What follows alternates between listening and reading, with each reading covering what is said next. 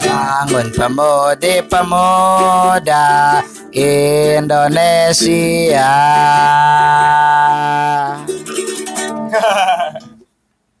Halo, balik lagi di podcast Kata Muda sama gue Aaron dan Gua Paris. balik lagi kita.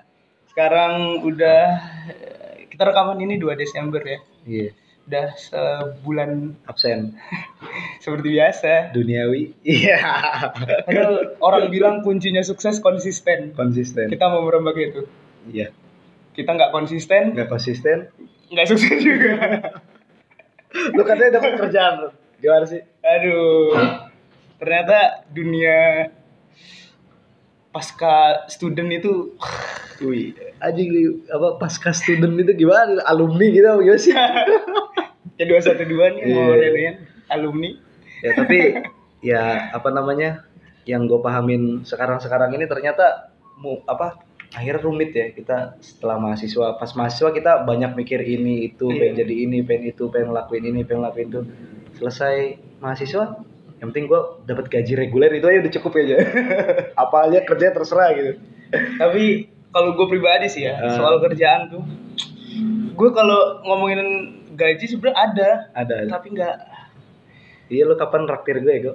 eksploitasi hisapan itu real gue rasain jam kerja lebih Waduh. dari 8 jam tiap hari Wih. Bang, sorry bang. Oh iya, di sini diajak ikutan bang. Gua diajak ngobrol. ada tamu tuh Ada kan tamu. Hei, hari ini kita kedatangan lagi. Kawan. Kemarin kita Tamu. ada datang Isma ya pernah di episode Isma. beberapa bulan lalu. Iya, iya. Sekarang kita Nah, kehadiran. dia, dia tuh Isma tuh keren juga tuh obrolan kita sebelum rekaman ini kan kita ngomongin kimia tuh. Dia anak kimia loh. oh iya iya. Isma tuh siapa ya? Ada. Ada lu gak usah Oh iya, sorry. Gue jarang dengar podcast kalian soalnya.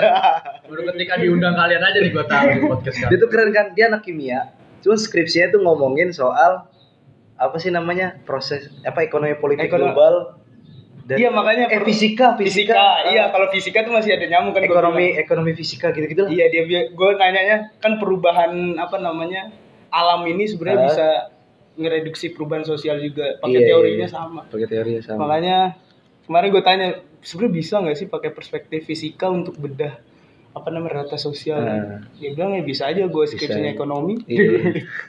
nah sekarang kita kedatangan Al Mukarrom ini. Jauh-jauh kita import Dari Arab Saudi. Arab Saudi. Ah, kayak minyak goreng.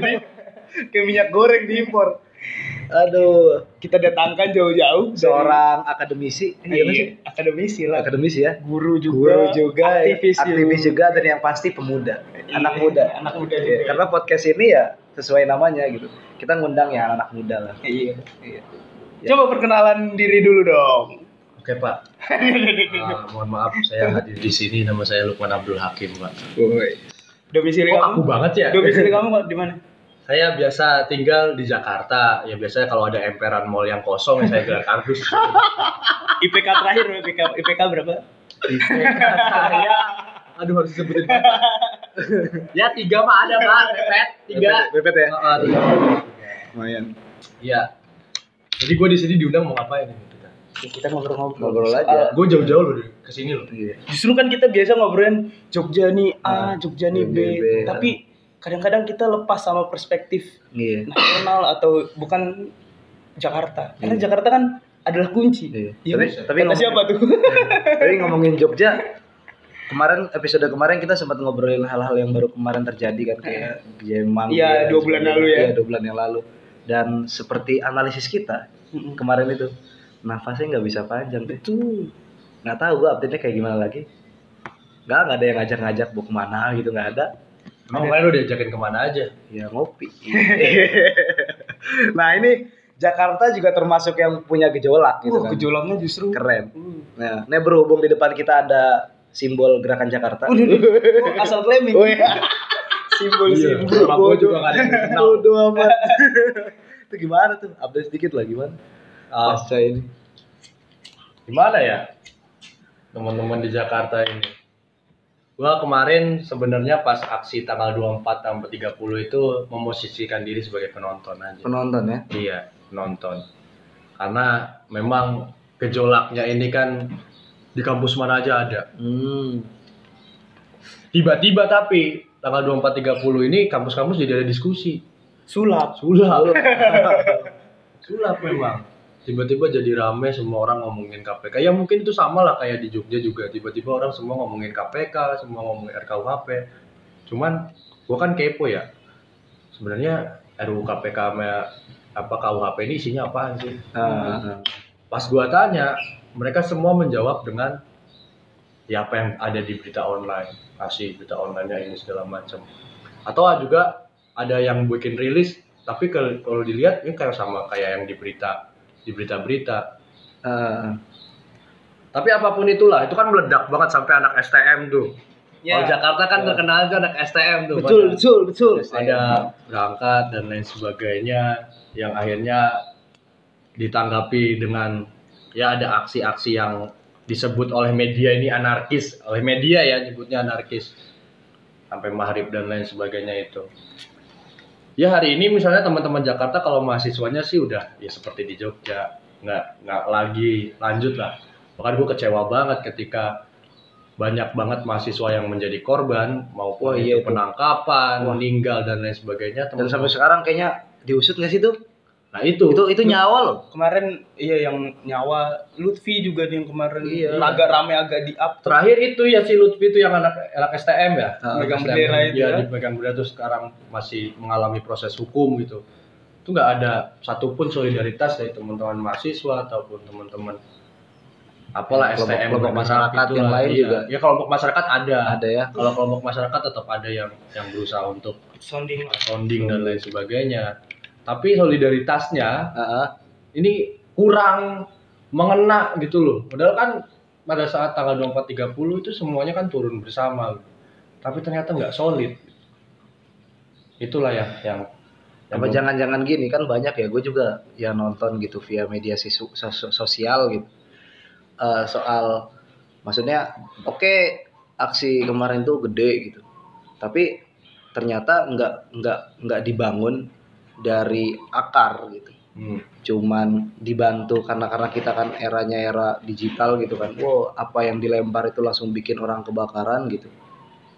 Ya prosesnya gitu aja gitu. Lu sebar isu misalnya ada salah satu kelompok yang ya itu konsolidasi ayo kita sebar isu segala macam. Sebar flare lah gitu via udara gitu Wah, pamflet segala macam. Kayak kemarin kan kalau di ini kan kalau di Jogja kan banyak tuh pamflet-pamflet yang kosongkan kelas kita ketemu di Gejayan besok libur kuliah gitu. Wah gini-gini. Terus dengan gitu aja nggak pakai ras nggak pakai banyak banyak rasionalisasi kenapa ini. Tuh orang langsung banyak gitu. Langsung banyak yang datang dengan sentimennya ya Gejayan itu simbol gerakan di Jogja gitu. Pernah jadi satu momen gitu tempat momen ya mahasiswa di Jogja juga ikut andil dalam apa apa namanya numbangkan rezim gitu gitulah jadi orang-orang tuh pada satu penasaran kedua ya pengen tahu gitu di akhirnya hari ini juga nggak punya napas panjang karena bangunnya nggak dari akar ada usaha-usaha ke sana tapi nggak tahu teman-teman tuh Di Jakarta ya seperti itu juga sama kan di depan DPR tuh. Ya memang imajinya imajinasi 98 mahasiswa menduduki DPR MPR dan lain sebagainya. Cuma kalau lu tadi ngomong soal dibangun dari akar dan lain sebagainya, gue mah menyorotinya bukan hanya dibangun dari akar tapi bicara solidaritas. Eh, itu kan kerasa banget ya. Kayak seolah bergerak sendiri-sendiri aja. Padahal kalau mau dibilang label labelnya sama mahasiswa. Ya kan tapi mereka bergerak sendiri-sendiri kayak nggak ada yang kenal satu sama lain gitu. Terus juga apa ya? Mereka kayak tidak tidak mau ber berbaur di antara mereka sendiri. Gitu loh. Yang jatuhnya akhirnya ya tadi lu bilang itu gerakannya nafas pendek nggak jangka panjang. Tapi ya udahlah gue mau mikir nggak nggak nggak. iya ribet. Iya. apa sih? Ya ya mungkin itu memang pas apa dinamikanya kayak gitu. Kalau gue justru mikirnya gini apa gue nggak mau bilang mereka dan apa segala macam ya karena kalau mau diakui kita juga punya peran di dalamnya harusnya kan gitu. Iya iya. Walaupun ya kita juga ngelakuin hal-hal yang bisa kita lakukan tapi ternyata responnya nggak sebaik dan semasif yang beliau-beliau Eh, punya banyak loh yang pas kalau di Jakarta ya kata kalau di Kejayaan. Itu yang baru pertama kali ikut aksi aksi dan itu mereka datang foto-foto Eh, sama Jogja sama juga. sama, ya. sama jadi kayak karnaval itu ya sebenarnya Tapi maksudnya gini, kalau gua kalau kayak karnaval sebenarnya cuman gua nggak ya nggak tega juga Nggak tega, ya? karnaval. maksud gue gini apa namanya eh, fenomena kemarin itu menarik untuk ditilik buat pelajaran gerakan menurut gue karena kemarin kita udah pernah ngomong aksi itu ya wataknya watak kelas menengah Iya, yang yang marah yang Iya. yang apa namanya kepentingan pribadinya mau diancam yang karena yang apa namanya lu ngeduga ngeduga-duga jangan-jangan ini cuman ekspresi kelas menengah doang gitu Iya kan gue bilang gitu. Nah tapi eh semakin gue ngelihatnya zaman sekarang semakin semakin berubah. Ekonomi juga restri- distribusinya pelan-pelan juga kebuka kerannya. Makanya muncul kelas menengah sebagai nopang negara. nih. Nah gue ngeliat juga jangan-jangan juga nih apa namanya pikiran gue temen-temen yang gerakan itu sudah terlalu tradisional melihat apa namanya strategi yang mau dibangun untuk membangun isu atau apa namanya mengorganisir masa gitu, Eh, eh. ya harus diakuin eh, kondisi kita beda sama zaman 90-an Ah. yang akses ekonominya terbatas, informasinya juga terbatas kan gitu. Sekarang semua serba terbuka. Walaupun memang secara apa namanya? secara substansi bicara akses ekonomi apa segala macam ya kerannya masih dipegang oleh orang-orang yang ya kalau kita ngomongin ya pengusaha, militer, yang kayak gitu-gitulah. Nah, tapi maksudnya di level akar rumput ternyata ada loh kelas yang tumbuh jadi kelas menengah. Nah, itu porsinya banyak. Beda sama kondisi 98. Hmm. 90-an lah. Ngorganisir masa dari bawahnya ya dia harus sampai ke grassroots dulu. Mendidik rakyat dengan pergerakan ya itu. Apa namanya? Tagline-nya. Nah, tapi sekarang bisa dibuat setaktis mungkin. Hmm. Bahkan di apa namanya seminggu sebelum kegiatan dibuat flare apa segala macam kalau isunya sangat dekat dengan mereka misalkan kayak gitu bisa langsung meledak misalkan. Nah, tapi kan kita dari kemarin nggak nemu tuh formula yang yang isunya sebenarnya ya substansial bagi kehidupan. Kayak urusan perut kan gitu. gue pikir gue gak setuju sama pendapat itu Gimana tuh? gue pikir begini yang pertama soal bahwa sebenarnya yang terancam di situasi kekinian ini hanya kelas menengah gue pikir semua orang terancam Ya betul. situasi belakangan apa? Disrupsi teknologi disrupsi apalah itulah yang revolusi industri dan lain sebagainya semua terancam. Makanya muncullah ledakan-ledakan apa ya frustasi amarah yang itu mendunia lah bahasa beberapa. Ini kan mendunia sebenarnya. Lalu juga kalau mau dibilang apa ini masa yang berbeda dari tahun 90-an sebenarnya nggak juga beda jauh nggak beda jauh situasinya gitu loh. Karena? Situasinya karena memang pada dasarnya yang kita hadapi adalah situasi di mana ada pembatasan ada pembatasan-pembatasan. Meskipun kata orang aksesnya terbuka karena ada internet dan lain sebagainya itu kan semua sebenarnya nggak juga membuat ya berapa banyak sih orang yang nggak punya apa-apa terus bikin YouTube terus sekaya Hatta Halilintar? Dia bukan yang punya apa-apa, Bos. Enggak apa orang yang nggak Gen Halilintar tuh udah emang udah kaya nah gitu. itu kan makanya gue Iya, makanya gue bilang yang bikin Linter nggak yang dari bikin, apa deh bang. yang bikin orang bisa sukses segala macam karena belakangnya mereka sebenarnya sudah juga sudah kaya. Iya. Terus kan yang disuntikan ke orang-orang pada umumnya gitu, lu bisa loh kayak gua. Kan masih sama seperti itu. Nah di situasi pemerintahan dan lain sebagainya juga terbatasan akses itu juga masih kita kerasakan. Kayak misalnya ya, lu tahu ya staf sus milenial. Bisa nggak staf sus milenial Oh iya kemarin dia wajah gitu. Iya. Itu kan orang-orang yang memang punya privilege. Meskipun kita juga nggak tahu privilege-nya dibangun atas misalnya kalau kita belajar sosiologi itu kan ada achievement status, Nah, ya kan yang didasarkan atas prestasi atau memang hanya berdasarkan keturunan, lu keturunan siapa dan lain sebagainya kan. Jat- jatuhnya aristokrat gitu ya. Iya, sama aja. Nah, tapi ya memang nggak bisa disamain persis. Terus kalau mau dibilang bahwa isunya itu dekat dengan mereka kelas menengah, ya sebenarnya juga nggak bisa dibilang dekat. Emang kuhap itu deket banget buat gua bagi Buat- kelas menengah Kuhap, RUU KPK, Kan mereka bukan kan kuhap ya KUHP KUHP. Kan mereka belum ngerasain. Lah tapi mereka terancam karena nyerangnya bukan misalkan kayak undang-undang pokok eh orang apa namanya revisi eh, apa Undang-Undang namanya Pertanahan. pertanahan itu Iya, pertanahan. itu kan sebenarnya kalau mau di- kerjaan. tenaga kerjaan kalau mau ditilik sebenarnya ya itu apa namanya Enggak, lu irisan mau ngomong KUHP apa RUU tenaga kerjaan sama Enggak enggak komparasi. komparasinya Gua ngebelain nih, sorry lo, sorry lo. komparasinya ya. komparasinya kenapa undang-undang revisi pertanahan kayak undang-undang tenaga kerjaan nggak begitu seksi sama undang-undang KPK dan undang-undang KUHP PKS. Nah, yang KUHP deh contohnya. Karena nyerangnya sangat personal kan gitu. Maksudnya hak-hak sipil itu udah mah kemarin apa kemarin gue sempat sempat diskusi kayak misalkan di Indonesia ini kalau negara-negara lain udah bicara hak- bicara lebih lanjut gitu. Nah di Indonesia ini kita masih ngomongin hak normatif kita sebagai warga negara itu belum dipenuhi. Nah ini udah mau diancam sama RKUHP. Kayak gitu. Iya. Padahal kalau mau ditilik ya pertanahan ya penting, ketenagakerjaannya harusnya lebih penting lagi karena semuanya oh ya orang kerja bahkan apa namanya pekerja rumahan aja ya ada irisannya tuh sama undang-undang Ah. ketenaga kerjaan. Nah, itu kan apa namanya harusnya jadi common issue itu Hmm. loh. Tapi ternyata toh enggak. Yang malah yang malah yang masalah privat yang jadi common issue. Nah, kayaknya jadi common issue. Karena apa? Ya gue ngeliatnya itu. Rata-rata ditopang sama kelas menengah, ya wes.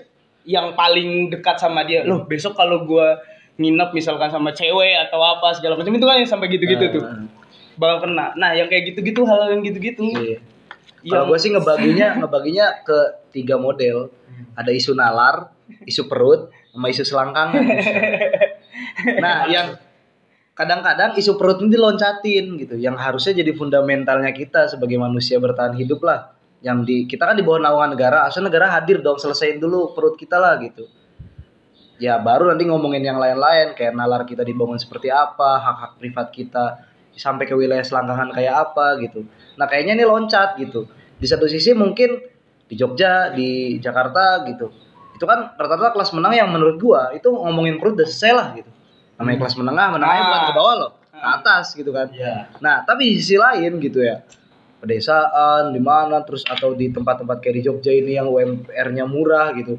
Itu kita ngomongin isu perut belum selesai coy, tempat tinggal segala macam. Apa sih kalau pelajaran dulu kelas 5 SD tuh kebutuhan manusia itu ada Primer. primer, sekunder, tersier. Nah, itu dulu gitu. Belum ngomongin soal ya Ya primernya dulu lah maksudnya. Iya, primernya dulu. Tapi kan mereka primernya merasa sudah selesai gitu. Ah, ah. Ah, makanya ya Nah, Ya. solidaritas ke masalah kelas yang apa namanya rentan Ah. lebih rentan dari dia itu nggak ada. makanya Ledakan itu makanya cuman wah tapi gue Ah. bilang ya kelas seneng ya.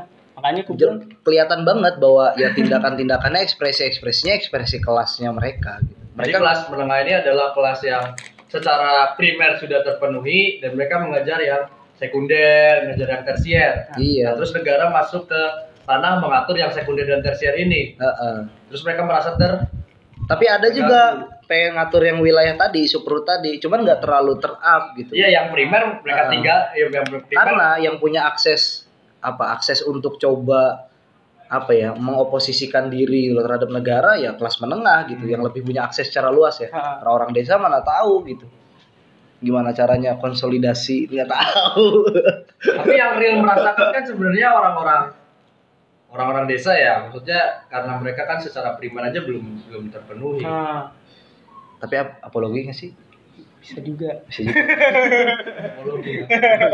Oke, jadi sekarang gue gue pengen wawancara kalian berdua.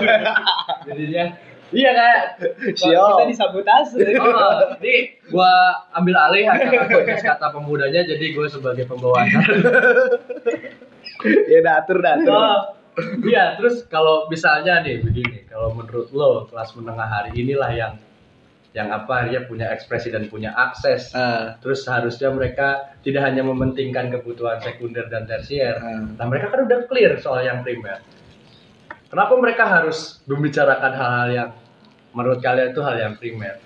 Itu kata Prof Ariel. Terus gimana tuh? Kelas menengah Indonesia. siapa? wah nggak tahu dia nggak tahu dia Tahu lah dia. Ariel Peter Pan. Ariel ini, Ariel Noah. kelas menengah Indonesia adalah kelas menengah yang ahistoris dan miskin solidaritas itu bro Berarti bener dong tadi gue bilang nggak solid ini gerakan kemarin. betul Didukung profesor. Sorry gue copy paste.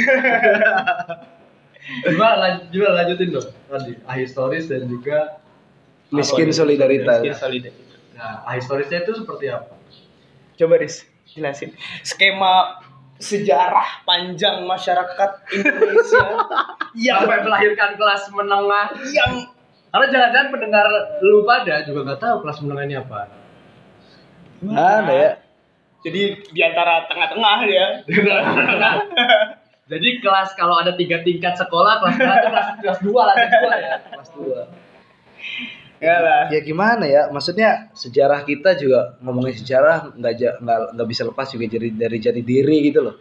Kalau misalkan dari dulu kita ngedeklarasiin bahwa kita akan berdiri sendiri sebagai satu bangsa atau negara yang merdeka gitu kan.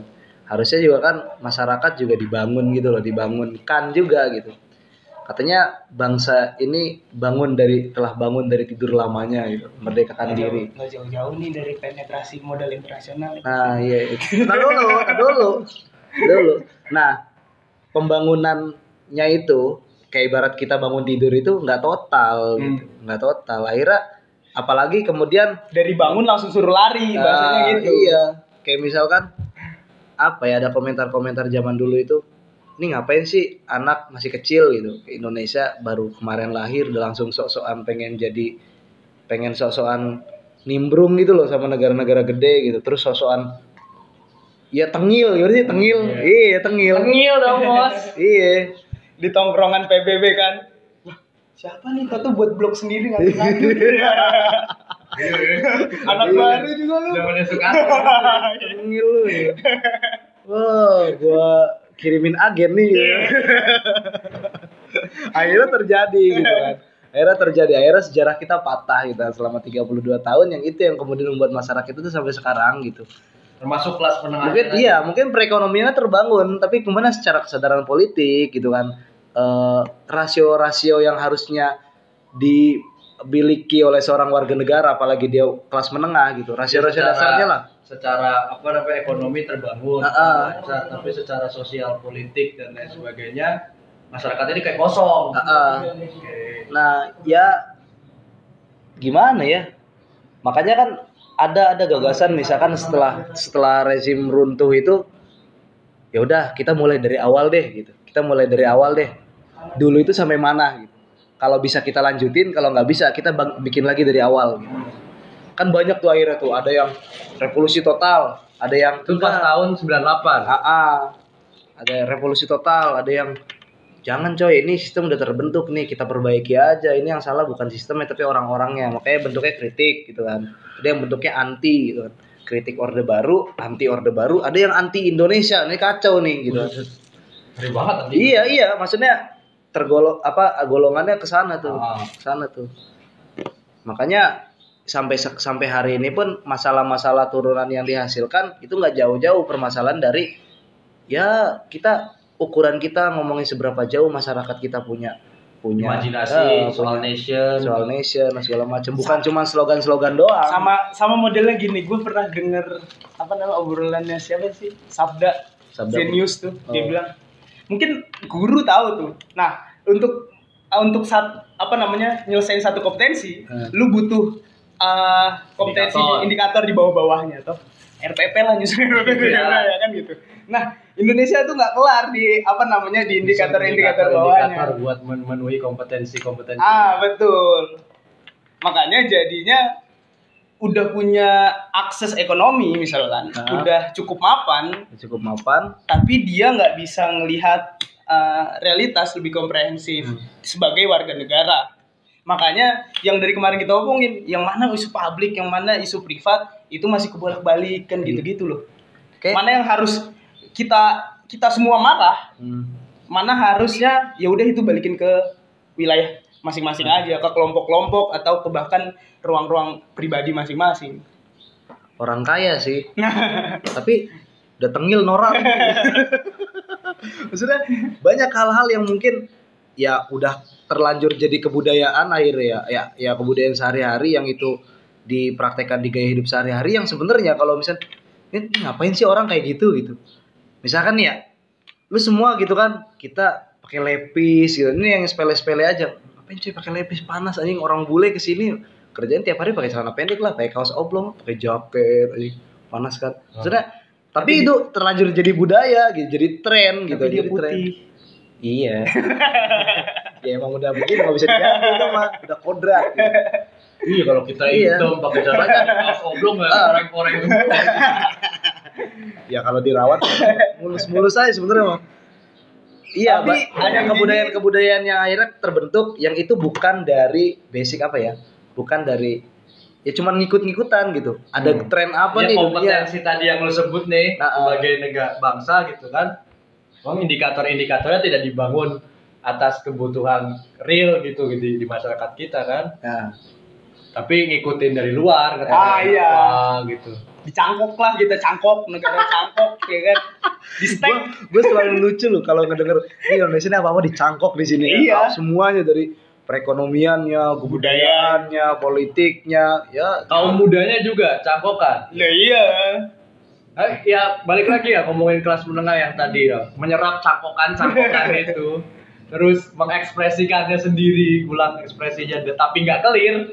Ya kan?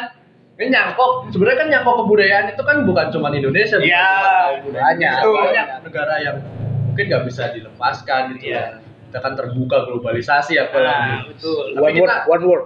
One word. One word Kok ngeri gitu? Ya lanjut.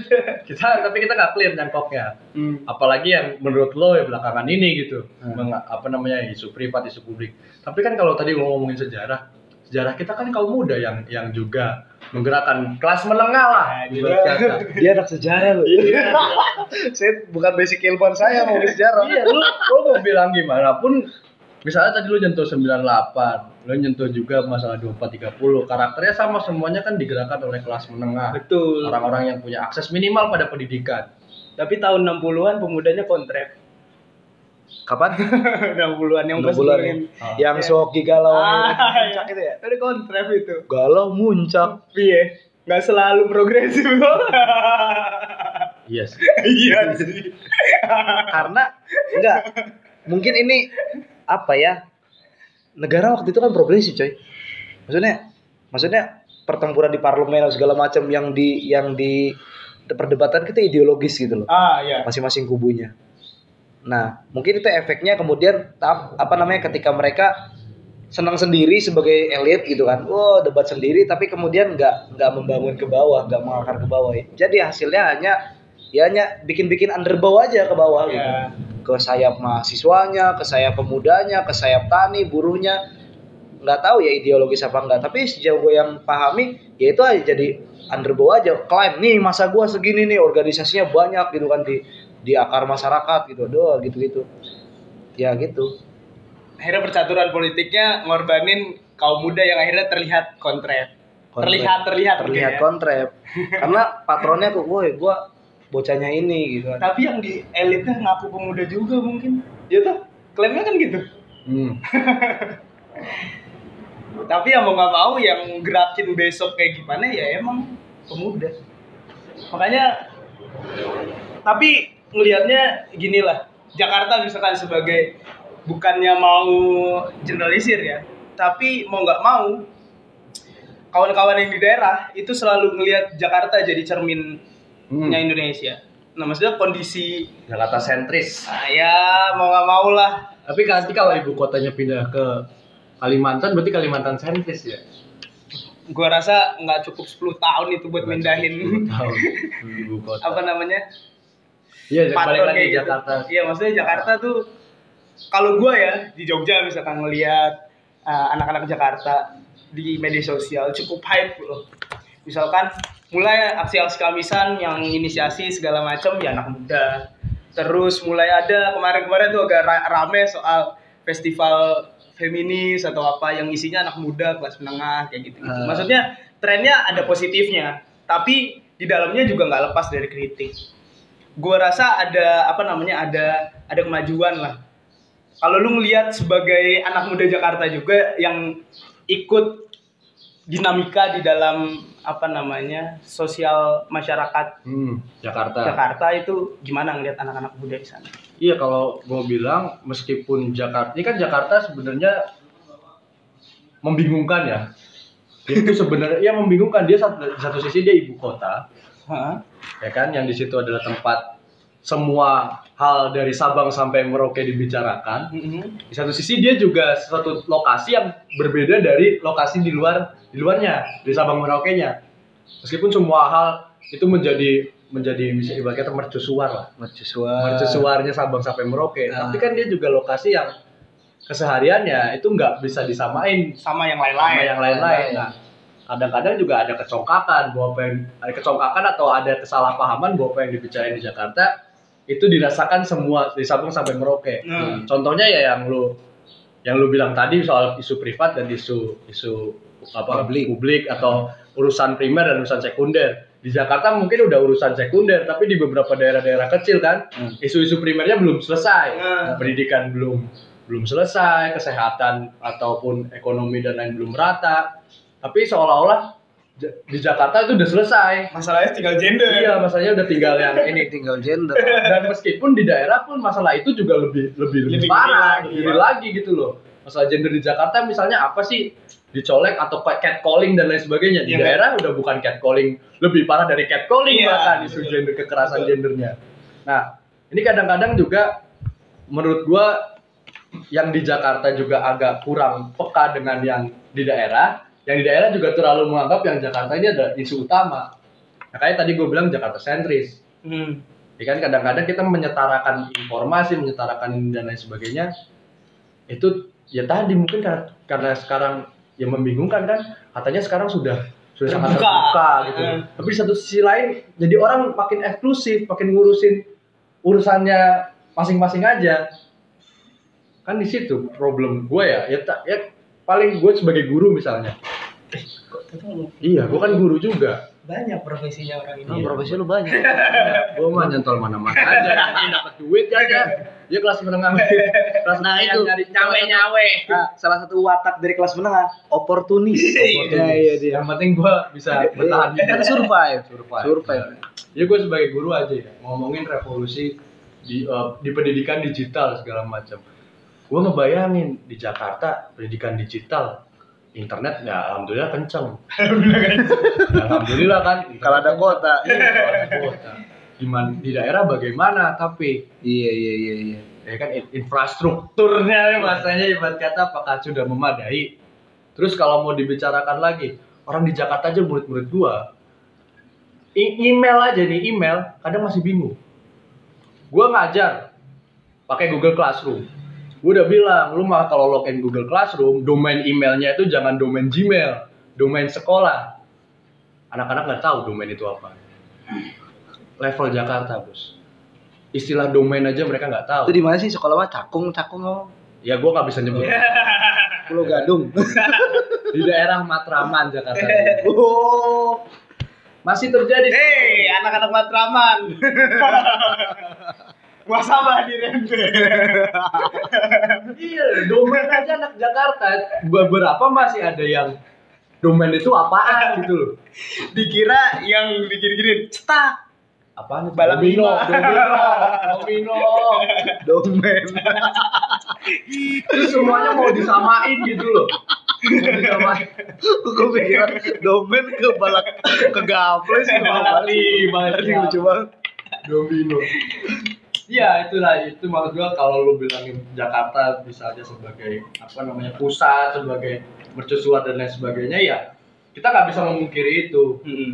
ini ibu kota ibu kota yang semua apa namanya masalah-masalah daerah juga diobrolinnya di sini. DPR pusat pemerintah pusat. Tapi kita juga harus melihat Jakarta juga sebuah loka sebuah lokus yang berbeda dari wilayah yang lain juga. Betul.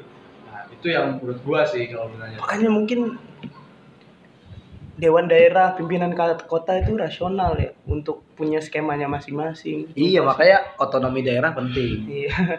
Maksudnya otonomi daerah itu fungsinya juga untuk mendorong masing-masing daerah juga. Ayo, lu lu juga punya hak untuk membangun diri lu sendiri. Karena lu juga punya dasar gitu loh. Tapi Punya kebudayaan, punya apa, punya cara lu sendiri lah. sekarang kalau Cuman itu nggak cukup. otonomi nah. daerah muncul nggak kelas menengah daerahnya atau kaum muda daerahnya? Muncul, Muncul. muncul. Cuman nggak se-hype Jakarta. Mereka punya caranya sendiri Iya, untuk berekspresi. Mereka muncul dengan daerahnya atau muncul sesuai dengan Jakarta. Enggak ini konsep mendingan udahlah. Kita jadi negara federal aja paling. Jangan gitu. Jangan gitu. Anda ngomong gini di podcast saya. Nanti podcast saya di-hack. Loh, paling konkret nggak kalau ngomongin gitu? Soalnya bias jadinya. Iya nggak? Yang Jakarta merasa, ya gue juga punya problem di Jakarta. Kayak krisis air, ya kelas apa namanya menengah gue juga ya banyak yang nggak punya rumah apa segala macem kayak gitu-gitu. Sementara dihajar kanan kiri juga. Iya, yang di sini juga masalahnya ini. Jadi mereka juga bingung. DPRD-nya ngapain sih?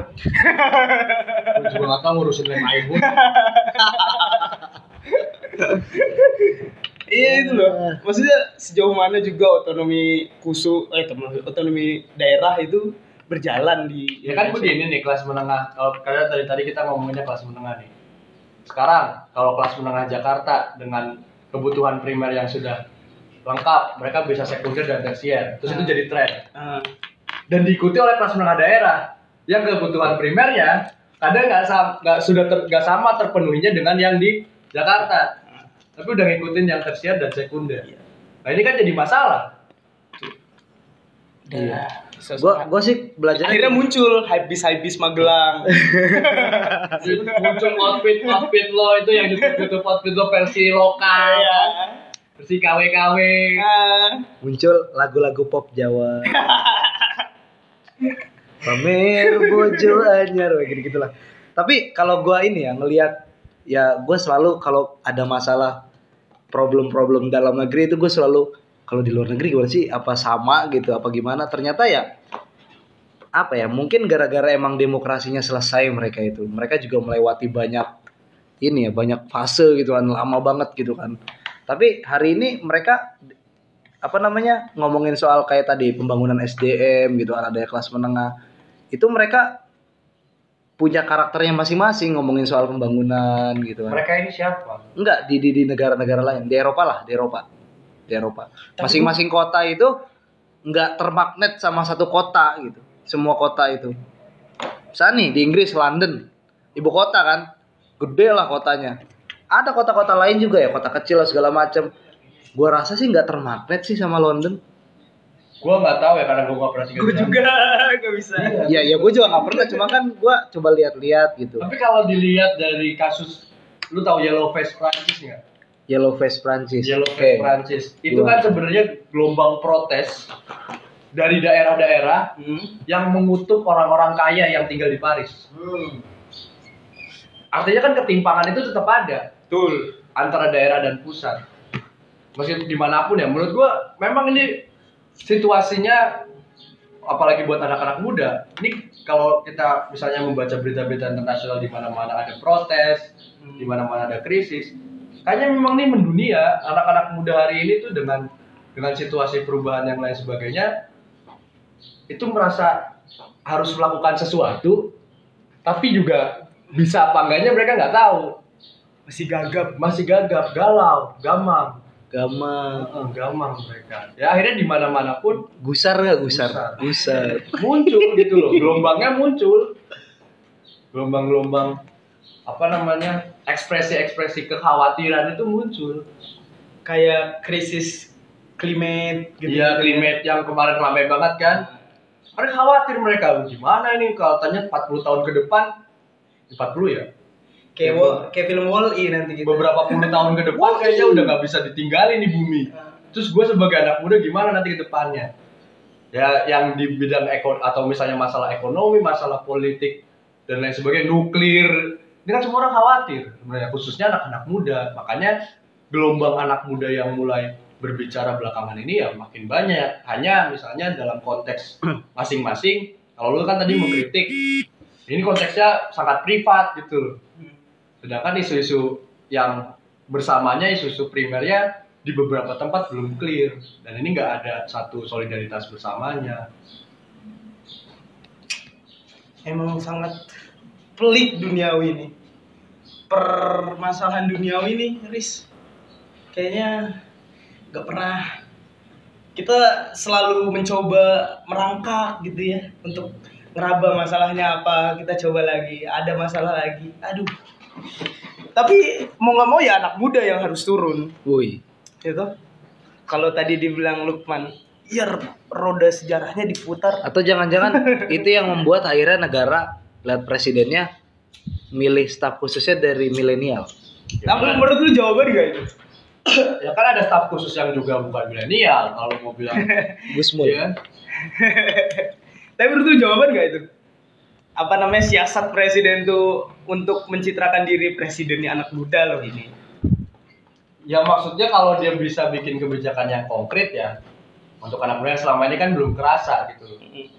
Bener gak sih? Maksudnya ya anak muda ini kan juga banyak banget persebarannya. Kita kan sedang dalam menga- mengalami bonus demografi kan? Iya iya iya benar-benar.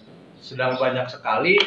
Terus dibuatlah ya beberapa lembaga-lembaga yang berusaha mewadahi anak-anak muda ya kalau misalnya stafsus milenial itu menurut gua terlepas dari nanti dia efektif atau enggak yang kita lihat sekarang kan kerjaan dia ternyata tumpang tindih sama BPIP dia lagi bikin pengaruh utamaan nilai-nilai Pancasila yang kekinian. Buset, gimana tuh gimana tuh? Loh, gue juga gak tahu. Maksudnya dia upload begitu yang kemarin rame di Twitter kan itu. Nilai-nilai Pancasila yang kekinian. pengaruh utamaan nilai Pancasila yang kekinian lah.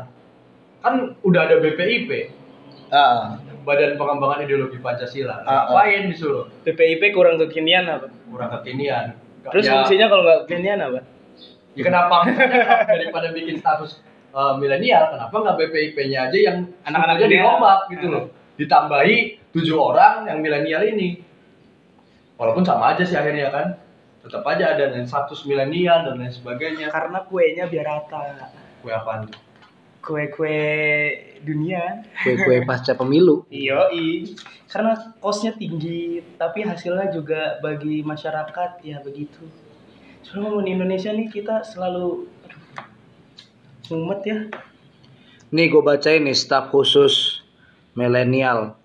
Yang pertama ada Andi Taufan Garuda Putra.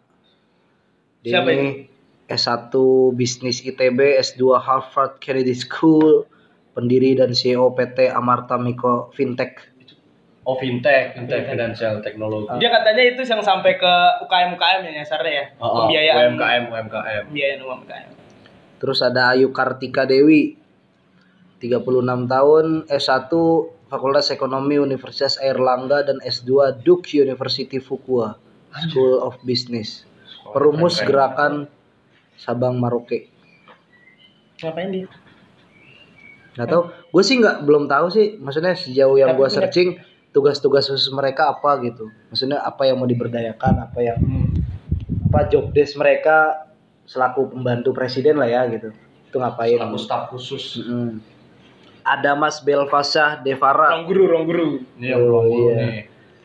lulus MBA Stanford University and Public Policy. Mentereng lah, mentereng. Apa maksud sih? Enggak ada yang lulusan lulusan UT UT gitu. lulusannya lulusan ini semua, luar negeri semua. Iya. Nggak ada yang buat gue yang lulusan UNJ kayaknya bisa nggak tuh? Lah, lu masih negeri, gua UMY. Iya. Gua win. Universitas Indonesia Gua gua kadang kesel lu, kesel lu orang-orang komentar udahlah win mah dakwah aja. Jadi takmir aja. Anjir. Jadi kita, jadi untuk yang menjadi status milenial tuh lulusan kompetensinya lulusan luar negeri, anak muda yang Nggak tahu nih, belum gue bacain semua, tar dulu bentar. Gracia Billy Mambrasar. Yang ada anak Dia juga nih The Australian National University. Terus nih Putri Indah Sari Tanjung. Nah, ya udah jelas, jelas, Iya. jelas, jelas, jelas, jelas. Tanjung yang satu Academy of Art University San Francisco. Terus ada Angki Yudhistia S1 London School of Public Relation Jakarta. LSPR. Oh, ini tapi di Jakarta kan? Jakarta emang. Sekolahnya itu tuh siapa namanya? Siapa banyak artis di sana emang? Ari Lesmana. Selain LSPR di mana lagi tuh? Apa? Udah. S1 doang. Satu doang. Hmm. Terus pendiri Disable Enterprise. Ada itu yang ketua umum PMI. Iya nih yang terakhir nih Aminuddin Ma'ruf 33 tahun S1 UNJ UNJ. S2 Ada ada Trisakti ada kans berarti jadi mantan ketua pergerakan mahasiswa Islam Indonesia gua mampus lu nih gua baca, gua baca berita apa nih infografinya salah nih teman-teman PMI ini ada yang bikin infografi salah gugat aja. Mampus. cari cari gue nggak mesti tahu. ya gitu Nen. Maksudnya, WNJ lo, alumni-nya WNJ. maksudnya ya oke lah hari ini ada apa namanya biar di entah entah ini gimmick atau apa ya gue nggak tahu juga gitu ya maksudnya ya kebijakan untuk memilih staff khusus di yang yang notabene milenial gitu Milenial. gitu apa gitu harapannya ke depan targetnya apa gitu itu kan yang penting kan targetnya apa gitu Yang mau Targetnya. dilakuin juga Ah, apa? Terus gue juga nggak bisa memungkiri bahwa mereka-mereka ini ya kalau kita pakai analisis kelas ya lagi-lagi ya bukan apa bukan mereka-mereka yang representatif ngomongin milenial gitu. Karena milenial juga nanti Yang ngomongin kaum miskin kota, staf khususnya nggak ada perwakilan. nggak ada. Petani, petani nggak ada staf khusus nggak petani. petani. Anak muda yang bertani. Iya, gitu. anak muda yang nelayan petani. gitu. Anak Nelayan muda yang akhirnya dia pagi sekolah gitu. Pagi sekolah. Pulang sekolah nih ganti baju berlayar dia nyari nyari ikan. Hmm. Nah, kan? Pagi datang lagi udah langsung pakai seragam sekolah lagi dia. Itu staf khususnya siapa? Yang staf khusus buruh nggak ada buruh nah yang ngomongin buruh anak muda buruh terus ngomongin anak muda buruh tuh gini Wih. nah kalau mau konkret kayak gitu kan ya iya Iya, maksudnya informasi ini kan mewakili golongan mana aja gitu kan. Iya. Anak muda dari latar belakang apa aja. Hampir semua ya latar belakangnya punya startup, ya kompetensinya gitu bisnis, bisnis entrepreneur entrepreneur lah entrepreneur gitu. eksekutif muda waduh Ya mungkin karena memang negara ini berusaha membuat semua anak mudanya sebagai entrepreneur. Tapi kalau semuanya entrepreneur siapa yang ngurus pertanian?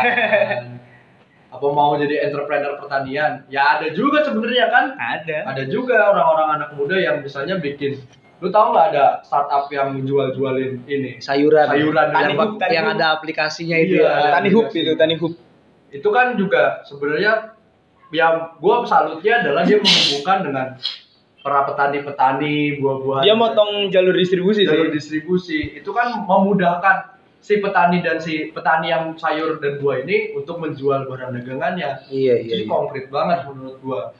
keren sih keren sih tapi yang ini ini juga keren kayaknya apa keren juga kalau dibandingin sama kita ya iya iya umur dua tiga Kayaknya kita, kita, kita aja yang iri deh.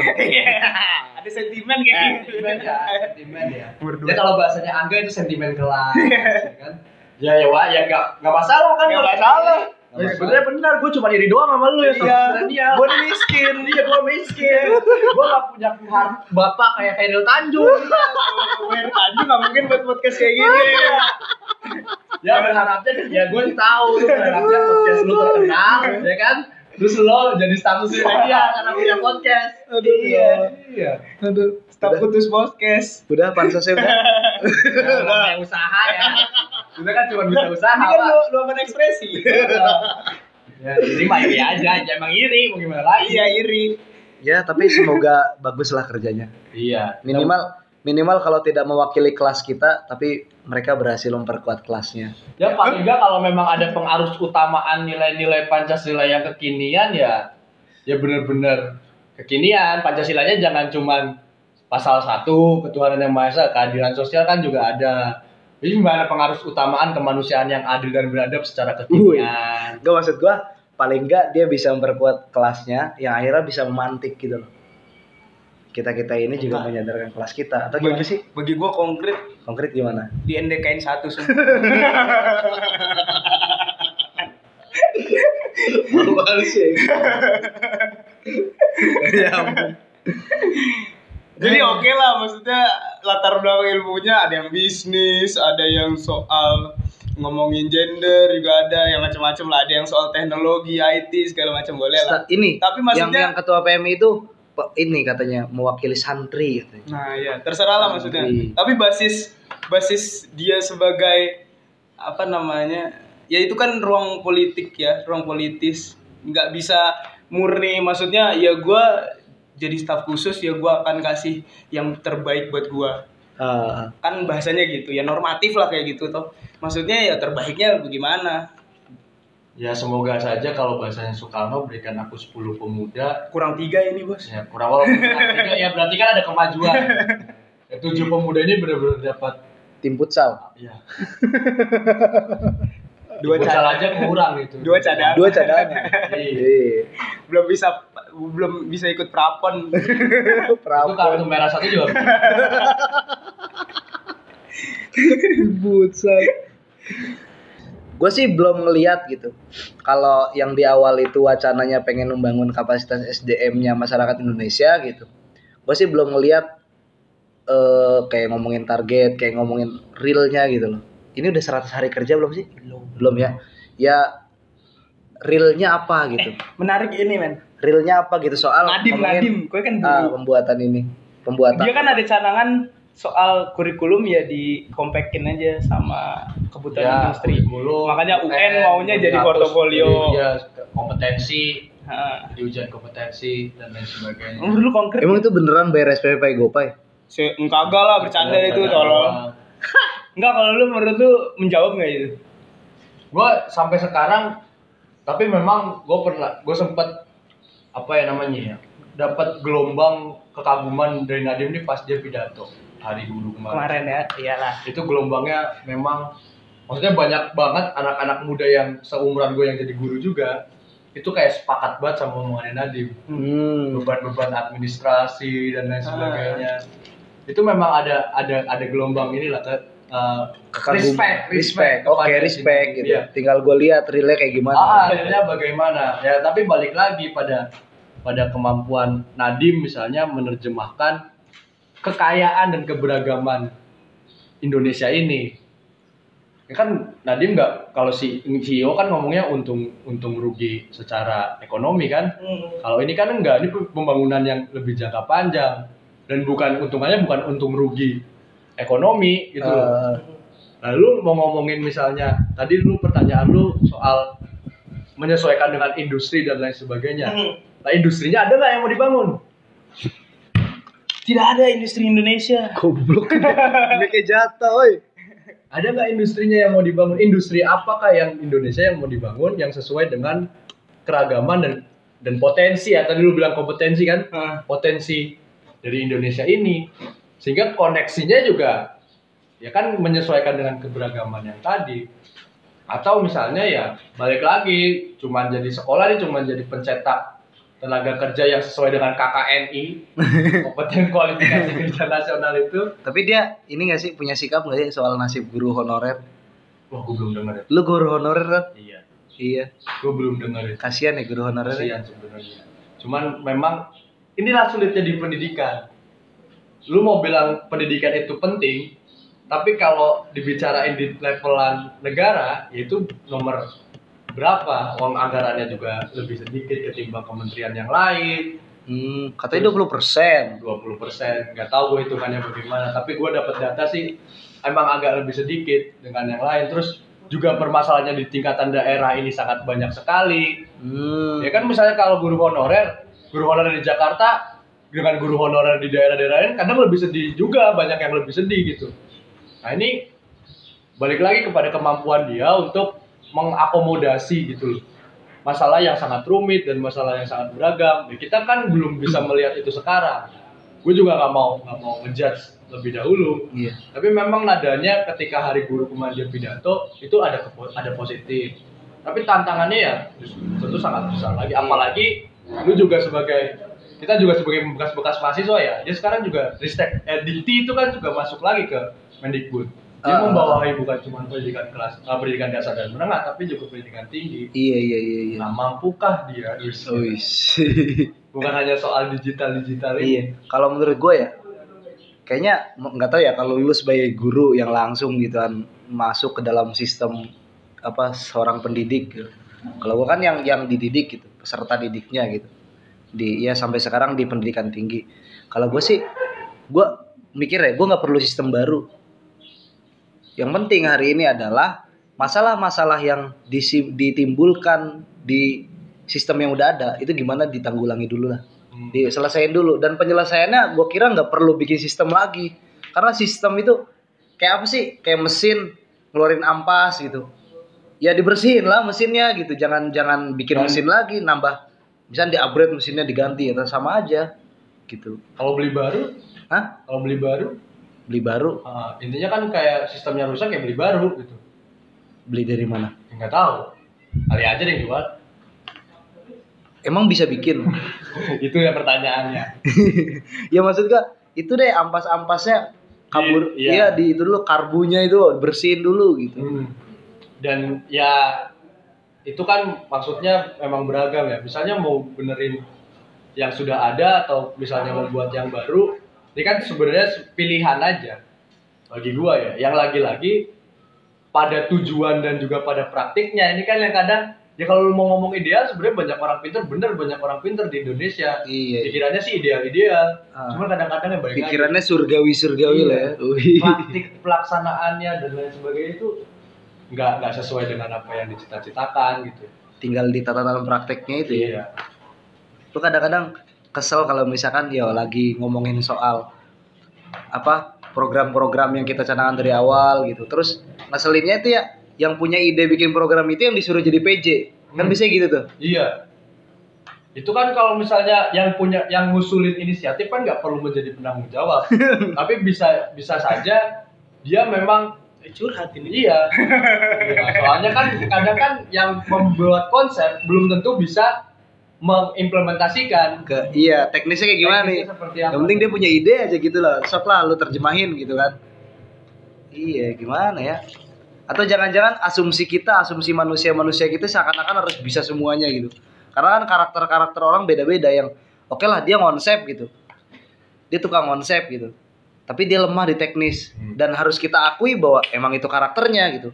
Ada juga yang kalau suruh konsep apa ya tapi kira lapangan tas tas tas tas keren langsung keren tak- taktis. Nah, ya. maksudnya pengakuan terhadap karakter-karakter SDM kita yang yang harusnya juga ada ruangnya eh, ruangnya masing-masing juga kayaknya belum deh. Iya, anak-anak muda ini kan kurang ruang.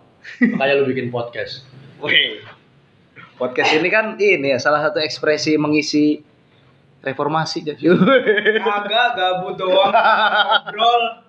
Curhat, sebenarnya di podcast sebenarnya curhat kan. Siapa yang mau dengerin Iya, kan. lu curhat lu.